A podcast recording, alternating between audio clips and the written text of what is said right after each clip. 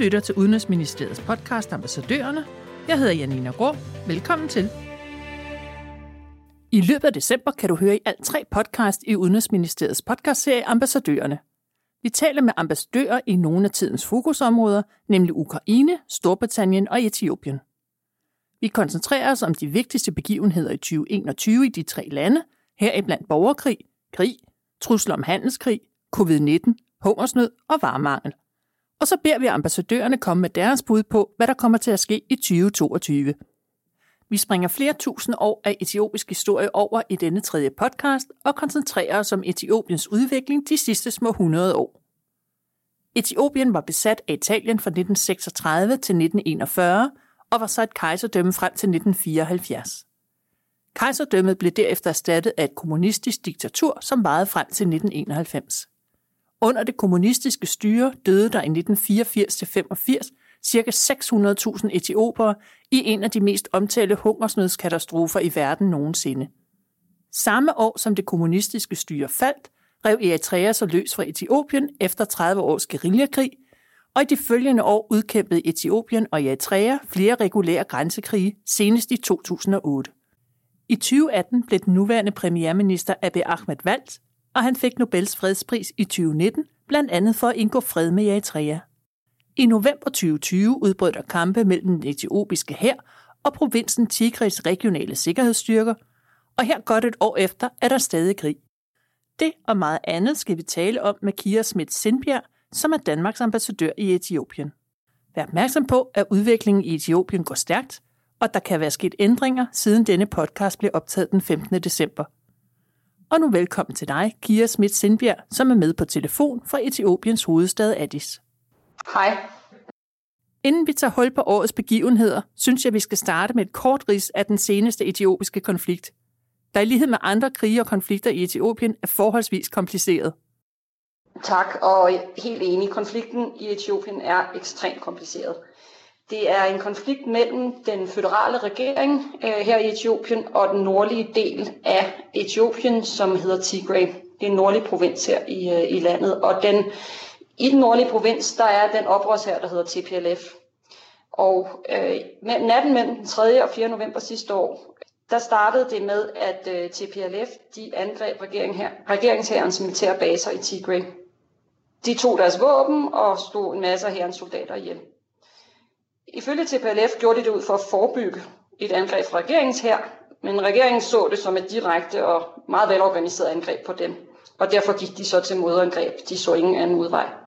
Jeg skal ikke gøre mig til dommer, om det er den ene eller anden version, der er det rigtige, men det, der i hvert fald er vigtigt at påpege, det er, at den her krig, den startede ikke ud af det blå. Man skal kende en masse af baggrunden for, hvorfor det her skete for os at forstå det. Nogle af de elementer, der har ført til krigen, det er den overlange stridighed, der ligger mellem TPLF, Tigray og den føderale regering. Før at øh, den nuværende premierminister kom til magten, der var det tigrinerne, der havde magten i Etiopien, og det havde de omkring 30 år. Den nuværende premierminister kom så til magten, fordi at der var opstået en meget stor øh, utilfredshed med, øh, med den magt, som øh, tigrinerne de havde, og øh, Abiy kom så også til magten, fordi at han øh, ville lave en ny begyndelse. Han lavede økonomisk reform og demokratisering øh, i landet. Det var et opgør, kan du sige, med det tidligere regime, hvor at særlig eliten fra Tigray, de havde en rigtig stor indflydelse. Og det lagde blandt andet kimen til den konflikt, som vi ser i dag. Et andet element, der også øh, er vigtigt at, at huske på, når man ser på konflikten i dag, det er, at der skulle være afholdt valg øh, i Etiopien og det er blevet udskudt mange gange på grund af covid-situationen. Men så besluttede man sig så for i Tigray at afholde et selvstændigt valg sidste år. Og det førte også til stor utilfredshed hos den føderale regering. Man mente ikke, at Tigray selv kunne afholde det her valg. Så det er også et vigtigt element i at forstå, øh, hvorfor konflikten den opstod. Jeg ved, du siger, at der er tre hovedårsager til konflikten. Kunne du komme ind på dem? Ja, for det første så øh, er Etiopien et, et meget sammensat øh, land, øh, bestående af rigtig mange forskellige etniciteter og grupperinger. Øh, Etiopien er også, har en historie, øh, som er unik i Afrika, i og med, at øh, Etiopien har aldrig været koloniseret, Øh, der var en kort italiensk besættelse under 2. verdenskrig, men udover det har det ikke været koloniseret. Og derfor så betegner man til Etiopiens folk som, som meget, meget stolt. Øh, det synes jeg også selv, jeg kan mærke på dem, bare de få måneder, jeg har været her i Addis. Det er et meget, meget stolt folkefærd. Øh, men det er også som sagt et meget øh, splittet folk, eller de har mange forskellige etniciteter, og der er mange skillelinjer, øh, og der er mange konflikter, der, der går langt tilbage. Konflikten, eller kampene øh, mellem den føderale her og TPLF, de har nu udvidet sig til også at foregå i Amfara og Amhara, som er to andre nordlige provinser. Og et yderligere provins, som hedder Oromia, har allieret sig med TPLF. Og bare når jeg nævner alle de her forskellige navne på andre provinser, så siger det jo noget om, hvor, hvor store interesser der er i landet, og hvor den her konflikt har fået underliggende konflikter, eller langt tilbagelæggende konflikter til at bluse op. Øhm, den har også vist, at der er en ekstrem modstand og had til Tigray. Bunder måske også noget i det øh, regimes undertrykkende styre, som, som var kendetegnet øh, for det styre, som, som Tigray førte i de 30 år her. Det er den ene, en af de ene grunde, altså de mange forskellige etniciteter og grupperinger i landet. En af de andre grunde, øh, der bliver man nødt til at kigge på, på konflikten også som sådan lidt fastlåst konflikt. Der er rigtig mange interesser i den her konflikt, øh, både nationalt, øh, men også regionalt øh, og internationalt.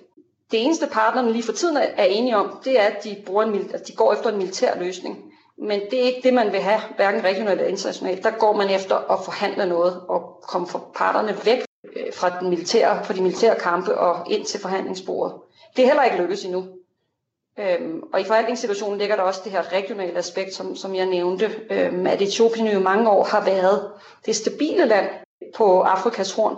Det er et land, hvor der ikke har været meget kriminalitet eller terror, i hvert fald ikke, når vi sammenligner med Somalia, Kenya, Sudan osv. Så, så derfor så har Etiopien den her særlige politiske og symbolske rolle i Afrika. Også fordi den afrikanske union har hovedsæde her i, i Addis Ababa. Så, så Etiopien er jo i mange år blevet set som sådan en donordarling, øh, og særligt øh, efter at, at den nuværende premierminister Abiy kom til magten, fik Nobels fredspris i 2019 osv. Og hvad er den sidste grund? Den sidste grund, øh, der er vigtig at, at, at, at kende til, når man taler om den her konflikt, det er den humanitære situation. Det vi har set over de sidste par måneder, det er, at parterne bruger den humanitære situation som en form for forhandlingsbrik af, af dem begge to. Øhm, den etiopiske regering beskylder TPLF for at bringe våben ind gennem humanitære øh, køretøjer osv., og har derfor lavet en sådan en de facto blokade af Tigray øh, under, under konflikten her.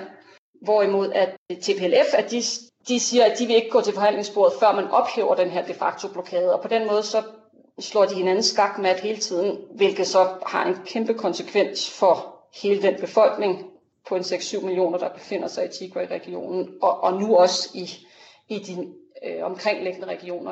Og så skal vi se tilbage på året, der gik, og tale om, hvordan både krig og naturkatastrofer har medvirket til den nuværende hungersnød. Ja, jeg tror godt, man kan sige, at 2021 har været et hårdt år for Etiopien.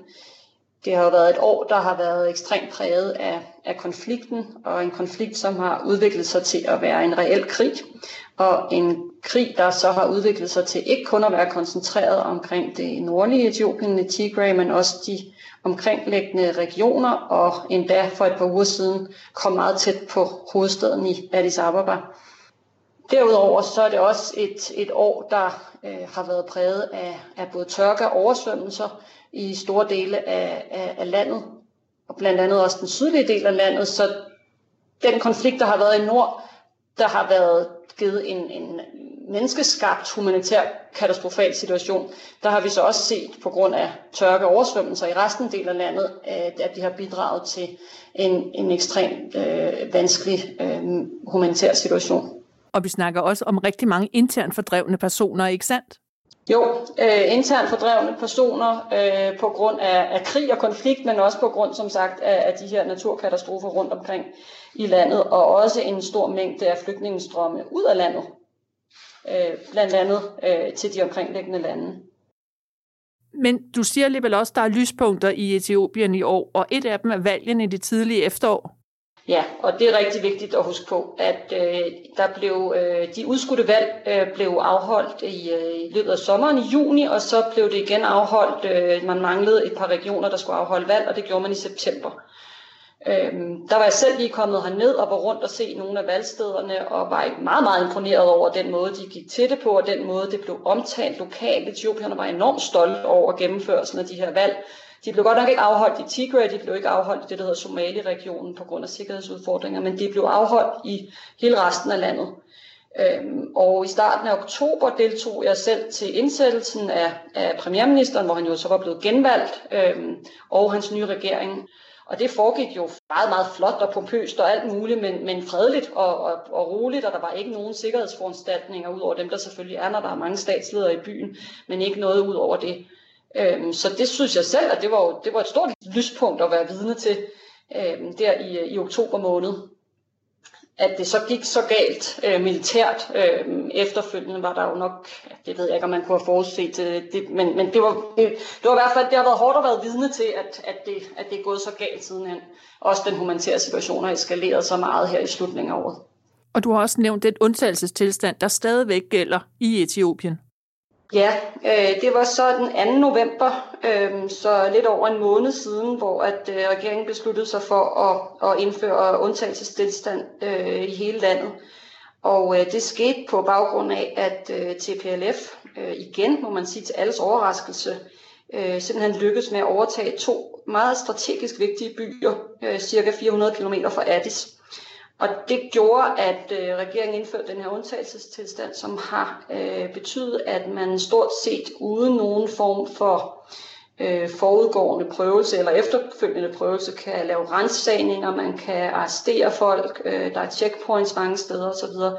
Regeringen øh, følte sig truet, tror jeg man må sige, og presset, øh, og, og derfor havde de behov for at, at have ekstra styr på landet, have ekstra styr på, at der ikke kom våben ind i Addis, øh, have styr på, hvor tigriner befandt sig osv. Og, og den undtagelsestilstand, ja, den er der stadigvæk.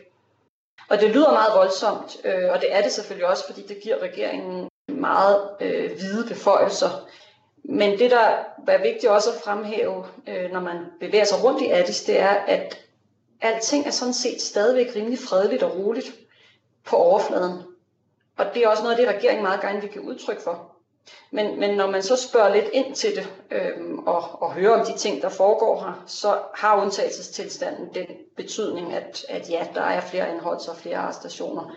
Regeringen siger jo så selvfølgelig, at det er jo på grund af, at man vil undgå, at det de omtaler som en terroristorganisation til PLF øh, bringer våben og så videre ind til hovedstaden og i det hele taget i, i landet. Men, men så, så det præger stemningen. Man kan bare ikke rigtig se det på overfladen.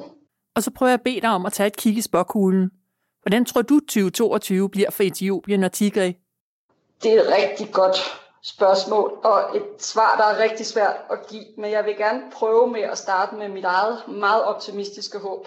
Og det vil være, at vi får en fuld våbenhvile og en politisk forhandlet løsning. Samtidig er vi så får fuld humanitær adgang til de her konfliktramte områder, og vi får sat gang i en proces for at gøre de ansvarlige, som har begået grove menneskeretsovertrædelser til ansvar. Det kan godt være, at det nok er lidt optimistisk, så hvis man skal vende det helt om og se på det pessimistiske scenarie, det vil være, at krigen eskalerer igen, enten ved at TPLF vinder terræn mod Addis, og truslen så forøges igen, eller at regeringen forsøger at indtage Tigray-regionen militært. Og det vil jo så give yderligere hardship for, for den her ekstremt øh, hårdt prøvede befolkning. I yderste konsekvens i det her pessimistiske scenarie kan det føre til, at en total sammenbrud af, af Etiopien som stat og med en borgerkrig og flygtningestrømme til, til følge. Hvis man så skal prøve at finde lidt en mellemvej, så, så og det, det, det, det er virkelig svært at spå om, men, men noget, der måske kunne være lidt mere realistisk, det er, at, at krigen ikke bliver helt lukket ned, men den bliver koncentreret tilbage omkring Tigray-regionen, og man samtidig så får parterne til forhandlingsbordet. Men det kommer sikkert til at tage lang tid at forhandle en fred, og også en lang tid at forhandle, hvordan et nyt Etiopien skal hænge sammen. Men det, det, er, nok, det er nok sådan langtidsperspektivet, øh, og det ved jeg ikke engang om, om bliver opfyldt i 2022, men, men det, det, det er nok det, jeg vil, vil spå som mest realistisk. Men igen, vi befinder os i Etiopien, som godt nok har vist sig som overraskelsernes land øh, rigtig mange gange, så, så det, det er meget svært at spå om. Så springer vi direkte til noget langt mere fredeligt, nemlig etiopiske juletraditioner. Jeg har snydt lidt og på forhånd bedt dig om at finde en eller to, og jeg er spændt på at høre om dem. Ja, Øh, Etiopierne er en meget religiøs befolkning. Øh, en stor del af dem er ortodoxe, så julen hernede den bliver fejret på ortodox vis, og øh, det er den 7. januar, hvor der er etiopisk jul. Og øh, den starter man med at fejre efter sådan en faste periode på omkring 50 dage.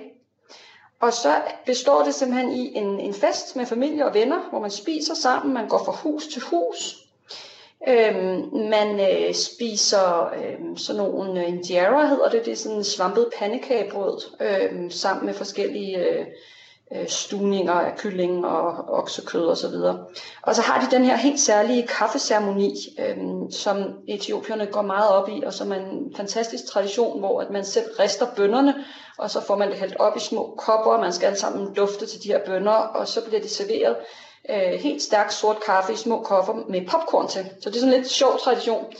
Øhm, det, det er ikke kun i julen, man gør det, det er ved alle, øh, ved alle højtider, øhm, hvor, hvor man laver den her kaffeceremoni. Og så har de også en, en tradition ved, ved sådan nogle religiøse højtider om, at de, de putter græs ud på gulvet, altså friske græsstrå, og det både siger de for sådan at skabe en, en god duft i huset, men, men eftersom alt er religiøst her, så er det også et eller andet med at holde nogle onde ånder væk. Øh, og så, så noget, der er interessant også, det er, at øh, nu er det jo midt i december her nu, øh, der er meget, meget lidt øh, julepynt og juletræer. Der landet er meget lidt, tror jeg, influeret af vestlige traditioner, så, så det man måske ser i, i mange andre lande øh, med juletræer og pynt og gaver osv., det, der er meget lidt af her i, øh, i hovedstaden i hvert fald. Så øh, vi, ser ikke, vi ser ikke så meget den jul, vi kender her.